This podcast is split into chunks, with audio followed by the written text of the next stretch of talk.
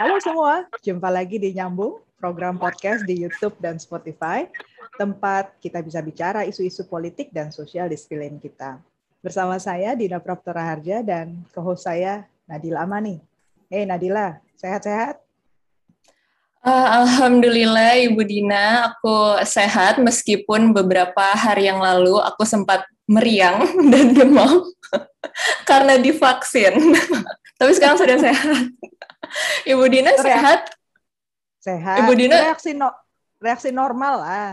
Iya sih. Tapi alhamdulillah nggak lama-lama ya Ibu. Cuman 1-2 hari tidur, minum paracetamol, tidur, langsung segar lagi. Syukur deh, syukur deh. Oh, Ibu saya udah divaksin yang kedua? Kan? Udah divaksin kan? Iri. Aku baru yang pertama, Bu Dina. Ya tinggal satu langkah lagi, you are protected. Oke. Ibu Dina gimana? Baik. Kita sore ini di tanggal 2 Agustus ya. Kita rekaman di hari Senin karena Nadila hari Sabtu Minggu tepar. Biasanya kita rekaman Sabtu Minggu, tapi tiba-tiba Ibu Dina boleh digeser. Ya. Buat para pendengar Nyambung, terima kasih sebelumnya ya sudah share, like, komen, subscribe kita, bikin kita semangat lah selalu ya untuk share info-info terkini. Nah, hari ini kita mau coba bahas soal Bansos. Nah, saya biarkan nih kali ini Nadila punya pertanyaan apa? Silakan, gitu kan? Edisi keberapa ini kita kali ini, episode keberapa? Kita episode ke-10, Bu Dina.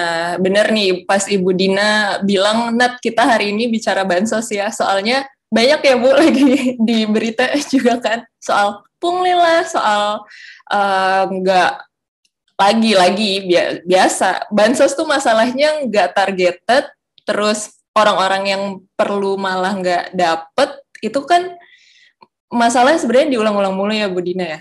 Mungkin gini deh, mungkin sebagai biar para pendengar bisa ngerti konteksnya, mungkin Bu Dina bisa deh ngejelasin Bansos itu tuh sebenarnya apa sih pentingnya untuk punya sistem Bansos yang bagus, dan emang kalau banyak orang yang bilang kalau Bansos tuh aduh negara miskin, emang bener ya Bu Dina yang punya sistem Bansos tuh cuma negara-negara quote-unquote miskin aja Bu Dina. Menurut Bu Dina gimana itu? Ini Bansos, kita panjangin dulu ya, Bansos itu apa? Jangan-jangan teman-teman juga masih tanda tanya, Bansos itu apa sih? Bansos itu bantuan sosial. Kalau dalam studi-studi yang ada, bahasa standar di lingkar internasional itu namanya social assistance. Jadi social assistance itu sebenarnya bagian dari program-program pemerintah untuk mencapai inklusi sosial.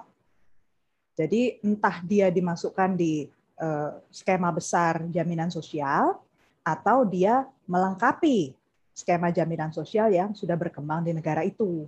Jadi kalau bicara soal Bansos, sebenarnya bukan hanya di negara berkembang yang punya, negara maju pun punya. Bahkan secara sejarah sebenarnya sebelum ada jaminan sosial macam perlindungan kesehatan atau perlindungan ketenagakerjaan yang berkembang berbasis pajak atau berbasis kontribusi dari peserta, di negara maju pun itu mulainya dari Bansos. Jadi mungkin pernah dengar lah nanti kalau yang mau belajar lebih lanjut soal ini, soal Purlo, Undang-Undang Orang Miskin. Karena kenapa sih orang miskin atau orang yang status ekonominya rendah itu perlu dapat perhatian khusus? Karena kebanyakan pemerintah itu menyadari bahwa ketika masyarakatnya itu secara ekonomi itu kekurangan, maka dampaknya itu panjang sekali secara sosial, ekonomi maupun politik. Misalnya ya ada siklus lah, orang bilang siklus kemiskinan yang bisa nggak berkesudahan, turun temurun dari generasi ke generasi. Kalau di Inggris dulu ada bilang sekali orang miskin gitu ya. Maaf ya saya pakai istilah miskin ya, karena memang istilah secara akademis pun miskin gitu ya, poor tadi. Maka orang biasanya jadi indigent gitu ya. Jadi artinya udah lemah banget secara badan, mudah tertular penyakit.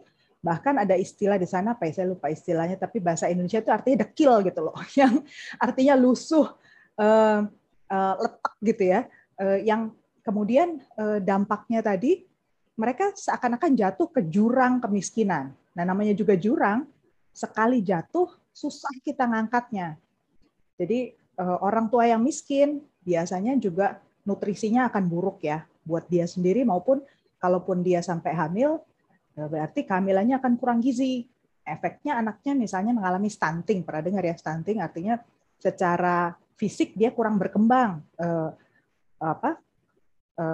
Badannya secara fisik ya, termasuk otaknya. Sehingga ketika dia nanti pun punya uang, dalam perjalanan hidupnya dia membaik, perekonomian keluarganya, dia tetap nggak bisa mengenyam pendidikan yang tinggi karena nggak mampu. Jadi artinya dampak jangka panjang buat masyarakat, SDM-nya, sumber daya manusia di negara itu lemah. Nah, kita tahu kalau SDM-nya itu lemah, daya saing jadi rendah secara ekonomi, mungkin juga akan menguat nih jerat utang, jerat kriminalitas, dan efeknya tentu akhirnya ke biaya politik ya. Nanti model pengembangan di satu negara untuk program ekonomi, untuk program pendidikan atau kesehatan biayanya sangat tinggi gitu. Jadi sekali lagi, Bansos itu sebenarnya bagian dari program inklusi sosial. Perspektifnya itu kewarganegaraan, itu nomor satu. Jadi selama dia warga negara di dalam satu negara, maka dia harusnya dilindungi. Itu satu. Kemudian perspektif yang menonjol lagi kalau terkait Bansos itu biasanya demokrasi. Biasanya haram tuh negara demokrasi nggak punya Bansos. Karena dalam demokrasi itu pada dasarnya semua orang harus punya kesempatan yang sama, equal ya, setara untuk berpartisipasi dalam politik. Nah, kalau orang status ekonominya kurang, otomatis dia juga sulit berpartisipasi. Makanya itu harus diangkat oleh negara. Kemudian yang ketiga itu perspektif negara hukum. Karena kalau negara hukum itu ada orang yang sangat lemah kapasitasnya secara hukum, dia akan cenderung didiskriminasi. Negara itu berarti kurang berpihak ya, berat sebelah. Nah, itu nggak bagus buat negara hukum. Terus kalau di Indonesia sendiri kita kenal istilah keadilan sosial ya. Di konstitusi ada, di semua regulasi, perundang-undangan juga disebut berkali-kali. Jadi keadilan sosial tuh artinya ya semua orang harus punya kesempatan yang sama ya.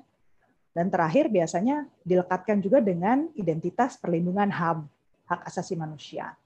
Jadi Bansos itu juga haram hukumnya kalau tidak dimiliki negara yang mengaku negara demokrasi dan melindungi HAM. Karena pada dasarnya Bansos itu membantu meningkatkan martabat lah kelompok masyarakat yang biasanya tidak dapat perhatian atau biasanya tertinggal.